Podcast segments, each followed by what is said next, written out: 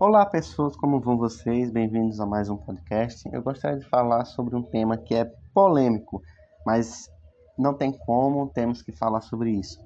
É sobre as injustiças que acontecem com os professores diante de violências acometidas pelos alunos para com os professores, para com os docentes. Então, tem um relato que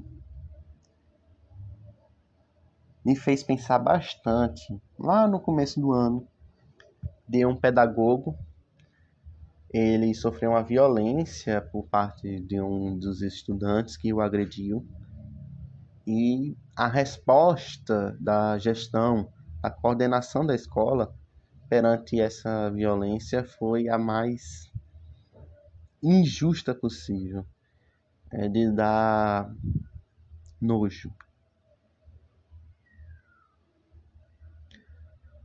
Esse caso aconteceu com um pedagogo, eu não me recordo o nome dele. Ele falou que estava dando aula a terceiro ano do Fundamental 1. E um aluno que já demonstrava agressividade, indisciplina em sala de aula, não acatava as ordens do professor, as suas orientações de se comportar de também não causar aí transtornos e problemas para os seus colegas, acabando com que ele, o aluno, pegasse um lápis e enfiasse sua ponta no rosto do professor, quase no seu olho. Quase no seu olho. Fazendo com que a ponta desse lápis fizesse escorrer o sangue no rosto do professor. Então, esse relato absurdo não poderia piorar, né? As pessoas podem pensar assim. Mas piorou. Porque quando o professor foi relatar esse acontecimento à gestão da escola, a gestão da escola simplesmente vitimizou o aluno, passou a mão na cabeça dele e disse que ele era uma vítima de tudo isso, uma vítima da sociedade, que ele é um coitado, um pobre coitado. Um absurdo, repito, um absurdo. O aluno cometeu uma agressão ao profissional da educação, ao docente, enfiando uma ponta de um lápis no seu rosto, quase o cegando e ele não é devidamente orientado e repreendido por conta dessa atitude e nem é orientado aos pais sobre essa situação que aconteceu para buscar uma solução. Ao invés disso, a gestão simplesmente apoia. Que isso é uma forma de apoio as atitudes dele. Não repudia, não intervém como deveria. Dando aí a carta branca para o menino continuar o seu bullying com seus colegas e com o professor. É um absurdo que a gente tenha profissionais da área da educação, gestores, com esse tipo de comportamento desde já eu não quero dizer que a criança ela tem que ser presa, levada para cadeia. Não, meu Deus, não. Mas a gente tem que investigar o porquê que aquilo aconteceu, porque aquilo é inaceitável. É inaceitável uma agressão. É inaceitável uma agressão por parte do professor para com o aluno e do aluno para com o professor.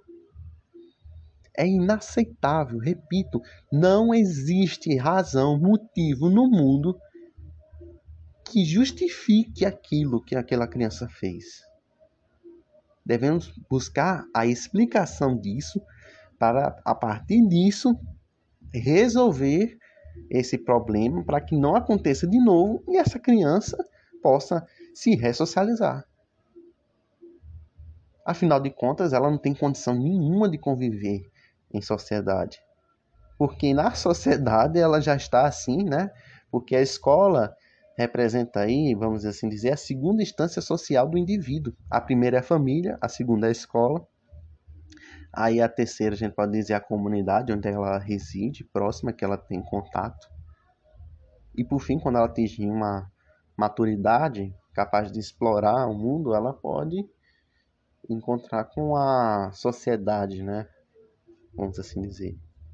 Então é impossível a gente pensar em negligenciar tamanho acontecimento, em negar, fazer vista grossa.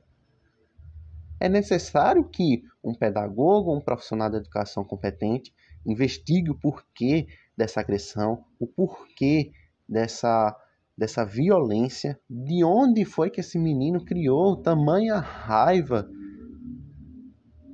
ao ponto de utilizar uma ferramenta que deveria ser para o ensino dele, para o seu aprendizado, como um objeto perfurante.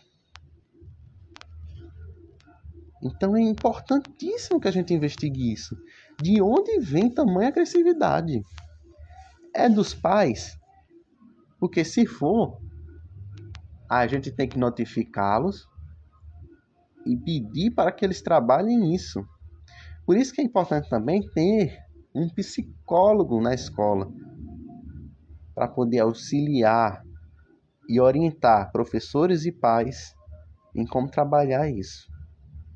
E se caso, né, perguntarem, e se caso dos pais não vierem? E se esses pais forem de fato a origem dessas agressões? Se esses pais forem de fato agressores? Aí a gente tem que tomar atitudes legais. Tem que acionar o poder público, tem que acionar o conselho tutelar. Porque é impossível, é inadmissível que essa criança continue a perpetuar tamanha violência. É inadmissível. Não existe, gente.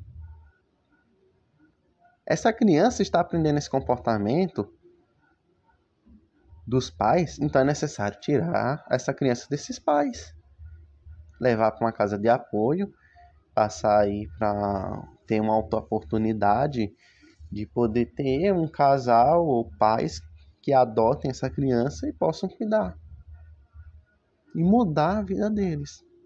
Gente, não tem condição. Muitos educadores, isso não é incomum, acabam que falam a seguinte questão.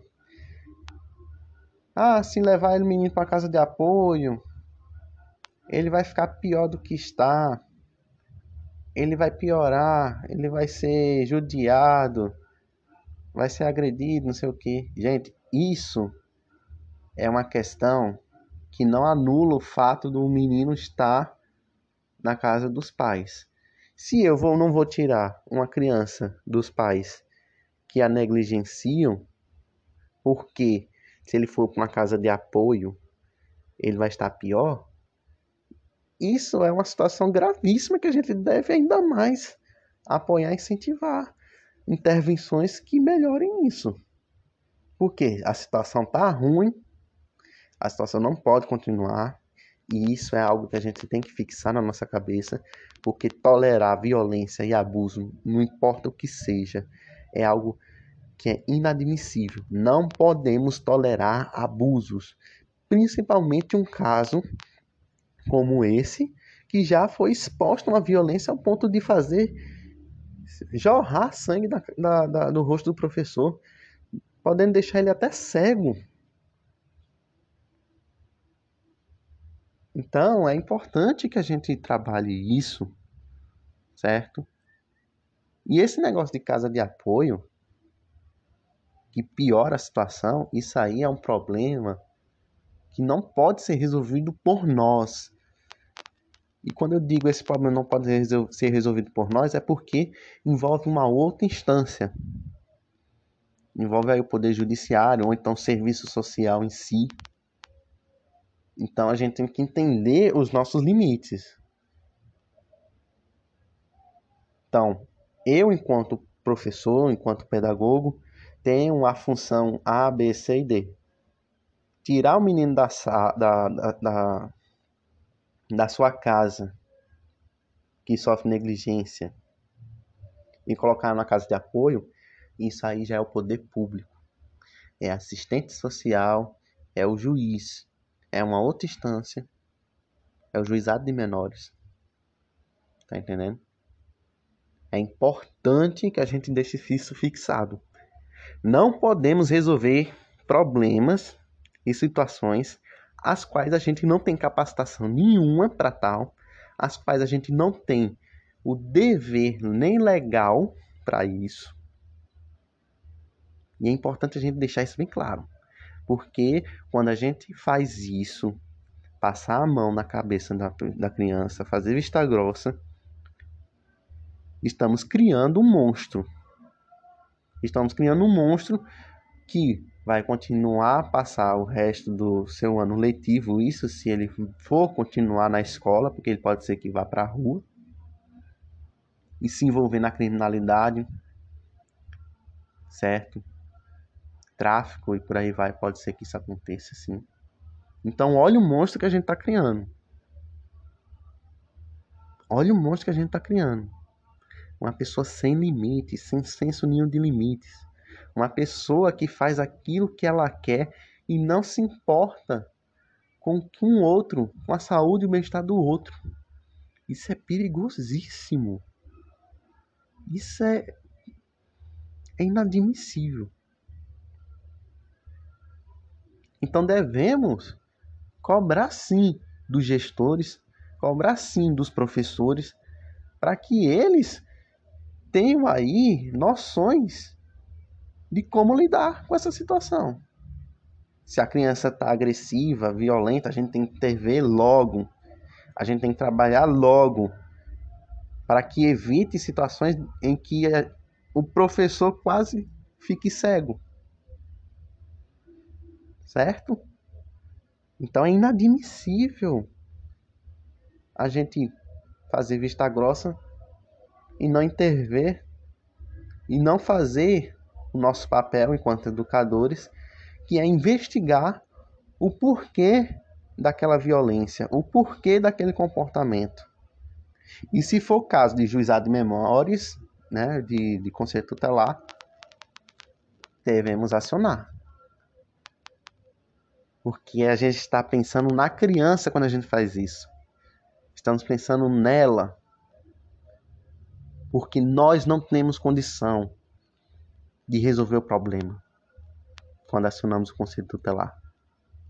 Nós não estamos com condição de resolver aquele, aquela situação, porque o problema é muito maior. É que nem a gente encarar um problema de saúde. Se uma pessoa está com problema do coração, um médico de, de postinho, um clínico geral, não tem condição de resolver. Existe um limite. Mas ele pode encaminhar para um especialista e esse vai ter mais chance de se recuperar indo para o especialista. Então, se a escola não dá conta de resolver aquele problema e é um problema que envolve uma outra instância, a gente tem que acionar essa instância. Devemos encaminhar esse menino para essa instância. Porque o quanto antes agimos, o quanto antes fazemos e não postergamos, maiores são as chances dessa criança se ressocializar. Ah, então, mas enquanto essas casas de apoio que judiam tanto essas crianças, essas crianças passam por violência, passam por agressões. Aquilo ali não é uma casa de apoio aos menores. É um presídio. Aí eu falo: qual é a sua responsabilidade diante disso? É passar pano para a criança e criar um monstro? Ou é de lutar, de cobrar enquanto professor e cidadão por melhorias dessa casa de apoio, por melhorias desse sistema? Tá entendendo? Então é encarar as nossas responsabilidades. É encarar as nossas obrigações e deveres. Você tem coragem de deixar uma criança perpetuar sua violência, perpetuar o bullying, perpetuar essas agressões para com, com seus colegas de trabalho, que são os professores, de criar um monstro de criar um indivíduo que vai se caminhar, talvez para a criminalidade, mas não aciona o conselho tutelar, mas não corre atrás do juizado de menores. Isso é fugir da sua responsabilidade, do seu dever. Isso é a coisa mais vil de um indivíduo. Para mim, uma pessoa que faz um negócio desse é uma pessoa que você tem que ter cuidado e colocar a mão na sua carteira. Porque ela não demonstra confiança. Ela não é confiança, é uma pessoa perigosa. Porque essa pessoa é do tipo que não se importa com os outros. Porque se fosse uma pessoa que se importasse de fato, ela iria correr atrás da lei para saber o que, que a lei diz sobre essa situação, para saber quais são os instrumentos que a pessoa pode utilizar para poder resolver essa situação dessa criança que furou o rosto do professor, para ver estratégias que podem, estratégias pedagógicas que podem ser feitas para poder ressocializar e mudar esse comportamento. E caso todas as estratégias dentro do limite, claro, né, estejam esgotadas, aí cabe a alta instância. Então é importantíssimo que nós tenhamos na, em mente o nosso papel e nossa responsabilidade, nosso dever perante essas situações de violência em sala de aula. Eu vi um outro um, agora no YouTube de uma professora que estava organizando uma estante de livros e um aluno começou a pegar na sua bunda, passar a mão na sua bunda, chamar ela de palavras de baixo nível, né? De vagabunda, né? Minha. E onde está a intervenção disso, minha gente? É necessário intervir. Acima de tudo, é uma injustiça cometida pelo professor. É uma violência física, moral e psicológica. Devemos intervir nisso imediatamente. E se as instituições que têm o poder, por lei, de tirar essa criança, esse jovem, da sua casa e levar para uma casa de apoio, não traz aí uma estrutura, um regimento, um sistema, uma gerência boa ao ponto de piorar, isso é um assunto que a gente tem que discutir à parte. Mas o processo necessário é esse. Chegou ao ponto de chamar o conselho tutelar, a gente tem que chamar o conselho tutelar. É a nossa responsabilidade, é o nosso dever. Lembram do médico? Chegou o paciente com a dor no peito, problema no coração? É o dever dele, é a responsabilidade dele de encaminhar para um especialista. É o nosso dever, enquanto profissionais da área da educação, encaminhar aquela criança para o órgão competente para lidar com aquele problema, porque nós não estamos dando conta podemos até piorar a depender da situação. Como foi o caso dessa gestora que passou a mão na cabeça, dizendo que ela era uma vítima, um menino que furou o rosto do, do, do, professor, dizendo que ele era uma vítima, a gestora falou isso, a diretora, a coordenação, falando que era uma vítima, que ele era inocente. Onde está, pelo amor de Deus, o ensinar, o educar? Onde está aí o papel da educadora de colocar limites, incentivar limites, de inibir comportamentos agressivos como esses. Então assim, gente, né, concluindo, eu ofereço a vocês essa reflexão. Qual é o seu papel qual é o seu papel diante dessas injustiças? Você, enquanto pessoa, cidadã, você, enquanto pais de crianças, enquanto comunidade que reside perto daquela escola, você, enquanto político, qual é a sua responsabilidade? Você, enquanto professor, qual é a sua responsabilidade?